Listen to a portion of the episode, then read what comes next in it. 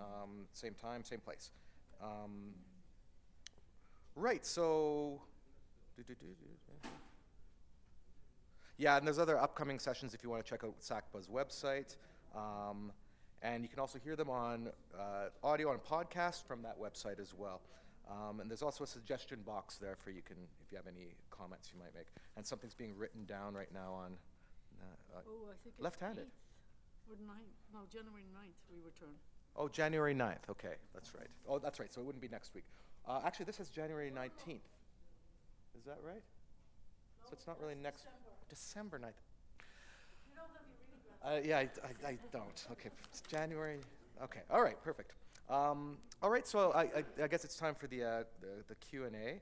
Um, I'll note that there's the microphone over here.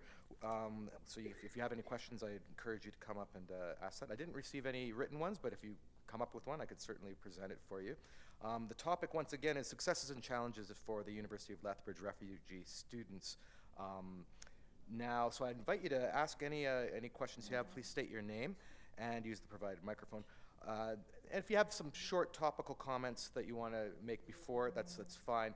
Uh, ahead of any uh, uh, one or two respectful questions would be good. And then after you've asked your question, you can you know return to your seat, uh, just so we get a chance for everyone. Um, right. And so yeah, we, I think that is it. Yeah. So I'll, I'll just turn it over. I'll, and I think I get another microphone, right?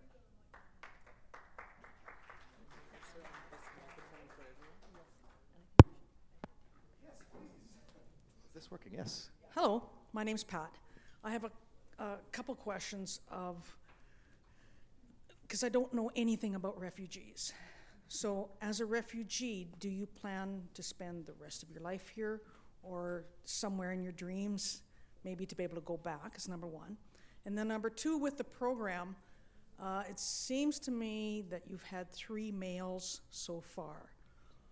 Um, how many females, what percentage do you know of these numbers of females who may apply, and is it harder for them? Sure. Yeah.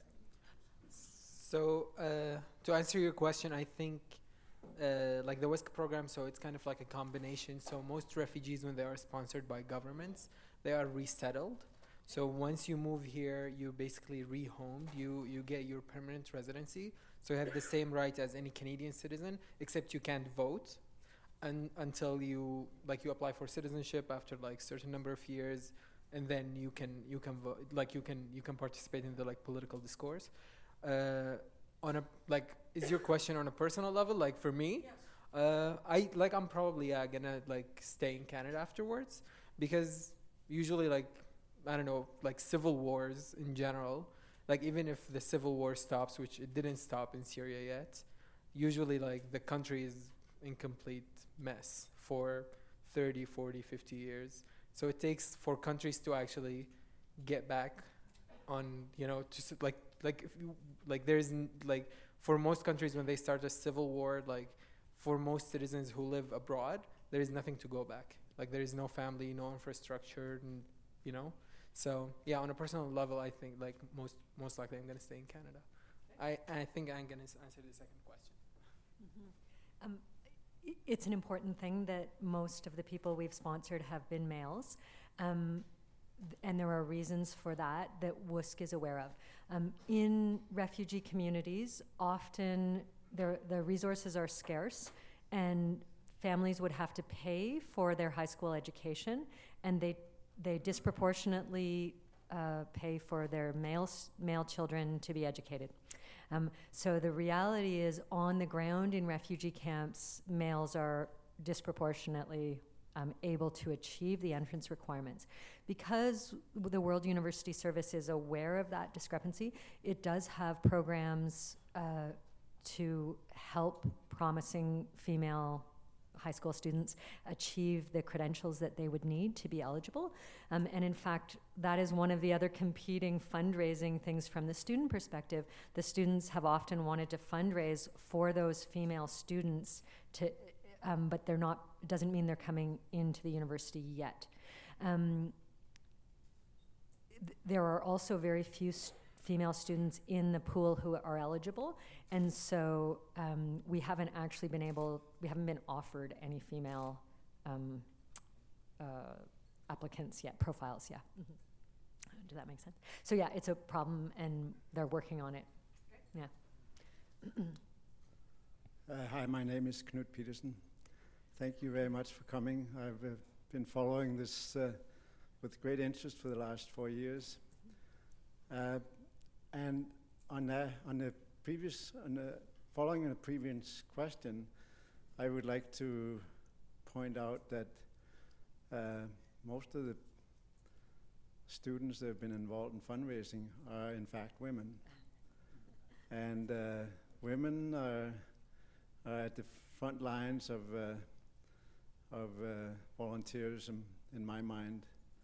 Not not maybe not always in numbers, but in in wor- in ways of getting things done.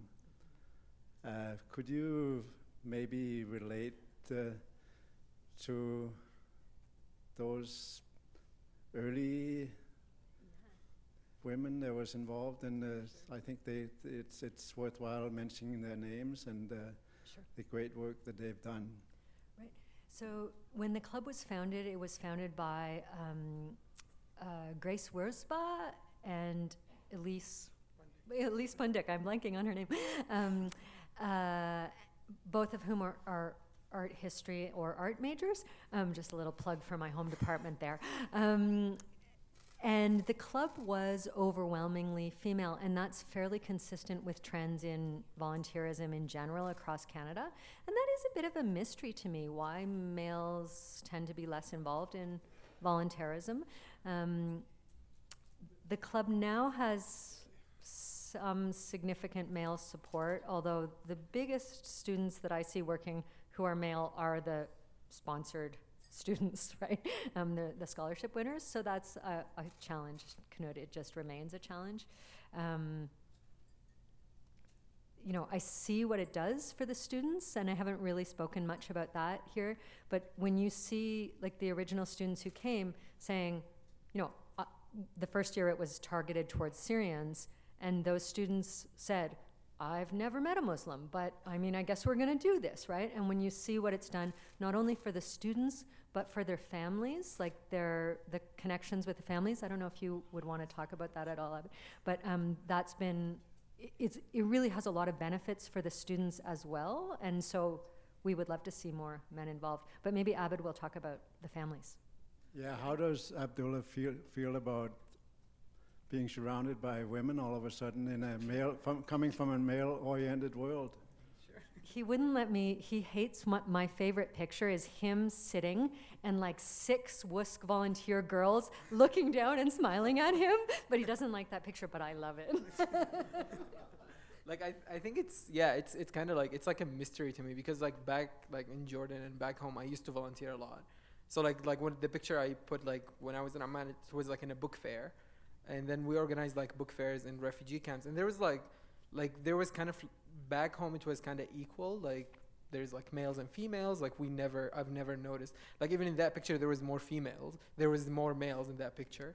But it was kind of like here it's really challenging like recruiting students to like join our club especially male students. So like our club up like till today it's about like 80% females which they are kind of like the driving force. For me like it's kind of like i don't know like i think the impact that does to like both canadian students who kind of like organize this club and the srp like myself like the sponsored students it's it's kind of immense. Like as as anne said like um, some students never met a middle eastern or a muslim before. So it's like yeah like if you live your whole life in southern alberta and you kind of come from like a close community like uh, elise pundik who's an art history major she's from the past and like she like her family actually i'm going to visit her family over christmas break as well. So she hosted me for the first two christmases because i was alone and i have no family here. So her family invited me over christmas break and like we just built this sort of like this connection with her family and like it was kind of for me it was like it widened my horizon about like different cultures people in like small towns in southern alberta that i had never heard of before.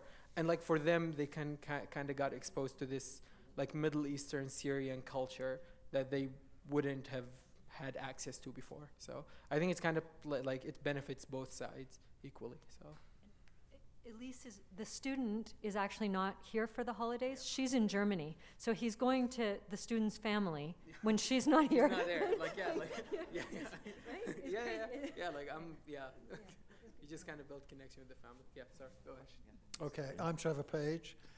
Um, Anne, you mentioned that it's a challenge to, um, to try and find employment for refugee students so that they can themselves mobilize funding for their second and third years. Can you tell us a little more about how you go about trying to get employment for, for refugee students? Um, uh, uh, that's, I think that's a hard question, Trevor, and I appreciate it, and maybe one that I feel like I haven't done as much as I'd like to do. Um, we have the students have been talking with the university administration about um, m- making it so that in the second term of the students' time here, they could get part-time work on campus because that would build a CV.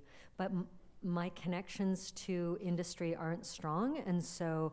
Um, I wouldn't say I've gone about that in a programmatic way that I can um, list for you, basically. Uh, at, w- the success of it um, really has come out of the students themselves being really self motivated. Like Abid went and found work on his own, um, and that first job, first was that your first major? His first job at the college, he got with no connections really from the university, um, and so that like that was his own success and i don't think the club has quite figured out how to solve that actually might be an idea to have a word with the Chamber of Commerce. that's an awesome idea because cam howie um, was the student who's now at the chamber of that's an awesome idea thank you um,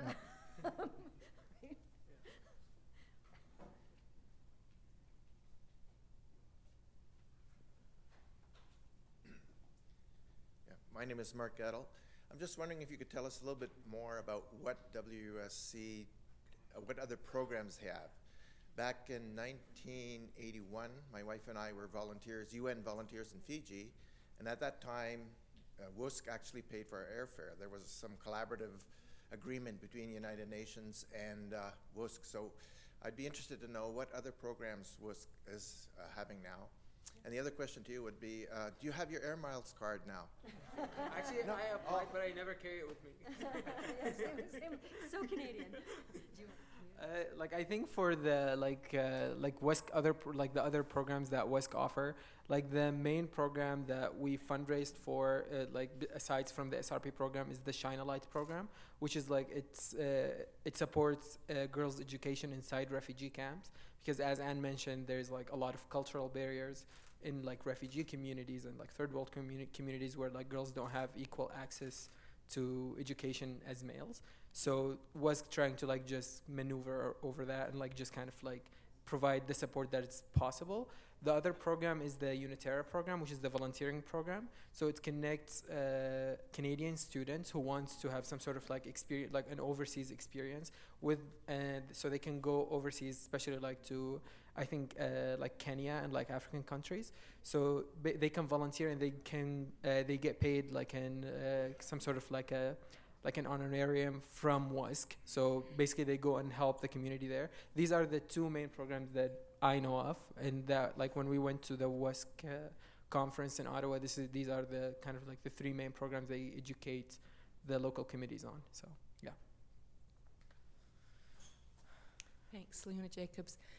Um, I'm curious, and I'm not quite sure how to frame this up so I get my, my question across, but I'm curious about the adjustment to be made when you come from such a different culture into our culture. And I know that I have moved just per- interprovincially, and that's an adjustment, okay? So I'm just kind of wondering if you could talk a bit more about the actual how um, the students are, are, are how that adjustment takes place, especially when they're coming from a refugee camp to a culture that is, you know, at least for now, still open and, and um, free, and you know, they, there's a whole bounty here. S- And the second question I have is specific to something that was in your bio about this um, thing that you started for women. So if you could talk about that too. Yeah, for sure. So, like, I think the adjustment portion, it's kind of like when I first, like, I'm gonna like kind of talk about my own experience, and then like when I try to like help, uh, like the new or like volunteer with the like new sponsored students. Like, I think the university because like when you first move for the first year, part of your sponsorship that you live on campus. So for the first kind of like eight months, you're sort of coddled, and the kind of like the university community and like around campus it's really supportive and it's really accepting so you don't feel you know some sometimes there are some negative experiences that you might have when you leave campus and you kind of like interact with you know more people. But within the campus community so we just try like for me like when in within my first semester i kind of like i just i was kind of like supported by mainly university community like and my other like you know like the local community the like the local committee. So they were kind of like whatever i like if i need anything they kind of like were there. They provide some sort of like social support also like i think one like one important thing that most students they realize when they move here they realize the the big difference in culture where they came from and where they're going to like in canada. And especially like you know with the media now. So it's not like you know probably if you moved to canada like 30 years ago from a refugee camp you probably had no idea what canada would be would look like. But now with the like availability of the internet. So for me like before i moved here when i knew that i'm coming to lethbridge i was spending hours on like googling lethbridge and see what things i can do. Like you know i'm like i was already planning my weekends in lethbridge. It's like oh like i can do this on the weekend and there's this place and there's that place. Like and that was like i hadn't even arrived. And i think even like most students do that. Like now i think it's like sort of like a different like you kind of already like you build some sort of like resilience because you already know what like what to expect to a certain extent. To answer your second part so basically like uh, yeah i co-founded like some sort of like a social enterprise. Uh, it was like a food vendor. It's called jiran 55 so jiran it's in it's the arabic word for neighbors and 55 was the number of syrian families in lethbridge when we started the idea. So basically the the, the reason we started it is because when i worked with lethbridge family services like when i got my first job there so i was basically i accompany like uh, newcomers and just translate for them because some of them they don't they have they have zero english. So even when they go to the doctor to a grocery store they have no idea how to like have basic communication. So i was helping them. And after like you know after like six eight months 90% of them get jobs. But talking about males like 90% of males already get jobs and they already like started buying houses settling down and they have like full-time employment. But the women it's so it's much harder for them to find jobs. Partly because of like you know the cultural barriers because they are expected to stay at home and take care of the kids. Secondly even the women who were looking for jobs it was harder for them to get employed because of sort of like their appearance because most of them wear the headscarf and it's some employers they don't prefer that because you know for some reason i don't want to get into it. Uh, and so for me like uh, like me and like a friend of mine who was doing uh, an internship with uh, lethbridge family services at the, at the time and doing like research for them so we just like it started from a conversation about like oh like it's so sad how these people like you know these women like even if they're trying to work and they're trying to like get more experience and build their resume and actually contribute to the community because these men are contributing to the like contributing to the economy and they're paying taxes but the women can't like even if they want to. So we try to kind of create some sort of like uh, like a work environment that support them. So we uh, like we connected with women who were already sort of like uh, like using their cooking talents. So they were already like cooking f- within the community. Like if somebody has an event or like inviting people over and they want more food they would ask these women and they would pay them. Like it was just sort of like you know like a little community thing. And we just wanted to like expand it and like it, like sort of like connect it with the larger Lethbridge community. So it doesn't just stick within the Syrian community and we did that for about a year. Unfortunately to like a month ago or two months ago we had to close down because i'm still a student and i don't really have time to like manage it. And my uh, partner at the time like my business partner he had to move to calgary. So now we're not in business anymore but it was fun while it lasted. So like we like in the last three months we we partnered with johnny bean. I don't know if you guys so we were doing like lunches every thursday there we uh, we did like lunches at the multicultural center so we just tried to give access to the newcomer women, to the Lethbridge community, to the larger Lethbridge community, and the, the larger Lethbridge community gets access to the cultural aspect of like you know because they are your neighbors. They they probably live down the street from you, but you don't have access to their culture and like where they their experiences. So that's what we did. Yeah. Hi, my name is Henning Mundel, and my question is for Anne. Uh, and it may be something you mentioned or it was implied, but I'm not 100% clear in my mind about the uh, at what stage uh, you get involved, or WUSC, sorry, gets involved in terms of selection. Are these refugees that have already been uh, selected by the government of Canada to be sponsored? Or does WUSC request them to be sponsored? Okay, that's one thing. And the other thing is in how many countries does WUSC do work with refugee students? Right, thank you. Um, so the, in terms of the selection process, um, WUSC is on the ground in um, 30 different countries. I think the majority of their refugees come from, I think, eight different refugee cl- camps currently. Um, uh, and to qualify, the the refugees have to be UN H, um, HCR certified refugees. They have to be un, under 25 and they have to be unmarried, um, as well as the other, they have to meet the criteria of Canadian universities. Um, and then they get, so they select them and I think marks are their high school marks and their drive is a big part of it. But I think an even bigger part of it is that they're actually interviewing them and making sure that they will fit well into Canadian society, right? And that I think that makes that when when the students arrive here, they're already really pre-selected for a lot of skills that we would value. Um, Sorry, they interviewing, that is WUSC WUSC, people on yes. the ground. Yes. Um, and then we actually have to approve, like a committee um, here says, okay, we're, ranking these three candidates that you sent us. The first year I was thinking, oh, I can't do that. They send us three, the other two are going to be stuck. Like, I, I'm not sure I can emotionally handle that. But in fact, they sort of, there are enough spots for all the people they, they s- send around. So if they're not picked up here, they'll be picked up at one of the other schools. Um, um, and then then we start the immigration process. So um, you asked where I come in, and I'm not sure if you meant personally. Personally, like I'm the person at the university who signs that I will make sure that they're like I'm the immigration sponsor, the named sponsor. Um, the students haven't felt like doing that so far, but that's that's fine.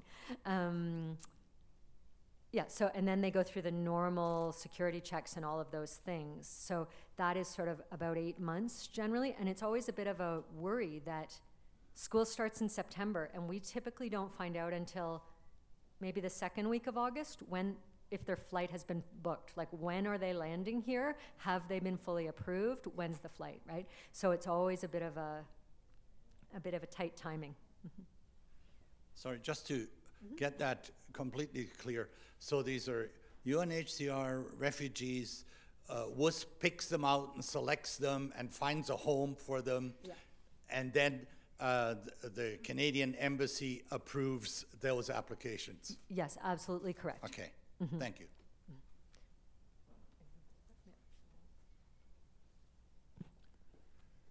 My name is Henry Heinen, excuse me, and I applaud the students for having voted and giving four dollars.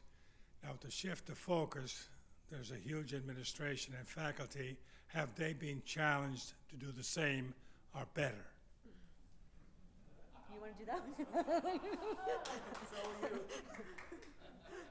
that? um, I, I, I love that question, I, hard as it is. Um, the, so, what the faculty did, um, we, we started a refugee committee as faculty. Jamie and I are both on that committee. Um, and we fundraised in 2015 and up until about a month ago. Um, and we partnered with other groups in Lethbridge and raised money. And as a, as a coalition with our other partners, we brought in um, five, four families, five families altogether. The university, I would say, supported one and a half of those families, would be my estimation of what our financial contribution to that was. Um, in 2015 16, that fundraising was easy. Um, I had, I'm an art historian. I don't, don't know if that's clear. Like, I'm not an expert in this, but basically, we, we sort of were like, oh, we're collecting money.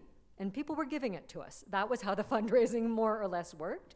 Um, that has become significantly harder in the last year or two here uh, when we put out, you know, the emails or the calls that I do. Um, the money isn't just flowing in in the way it did in 2015 and 16. And I understand why that is in a lot of ways. Um, it was headline news when the Syrian refugee crisis was happening, but those numbers aren't changing significantly. Like it's still a problem. Um, but the, the support isn't quite as free flowing now. Um, in terms of specific administrative support, um, we, we don't make our donors public, but I can say we had significant buy in from both faculty and staff and administration. Mike Mahon, the president of the university, gave a, a really significant personal donation, which I th- he did tell me I could tell people about, but in any case, um, you know, like a, lots of numbers, lots of zeros. Um, and in terms of other kinds of buy in, it's very difficult at the university to get um, things like like there's no equivalent of getting every faculty to pay two dollars off their paycheck. That's just not there. Um, we know faculty pay into the bursary that supports this, um, and and staff, um, but in terms of getting two dollars per person, I would love that, but it, it's not possible. So. Hi, I'm Ian Hurdle. Um, we most of us can't imagine this, but what were your thoughts like when you were facing the upcoming interview and the actual interview process?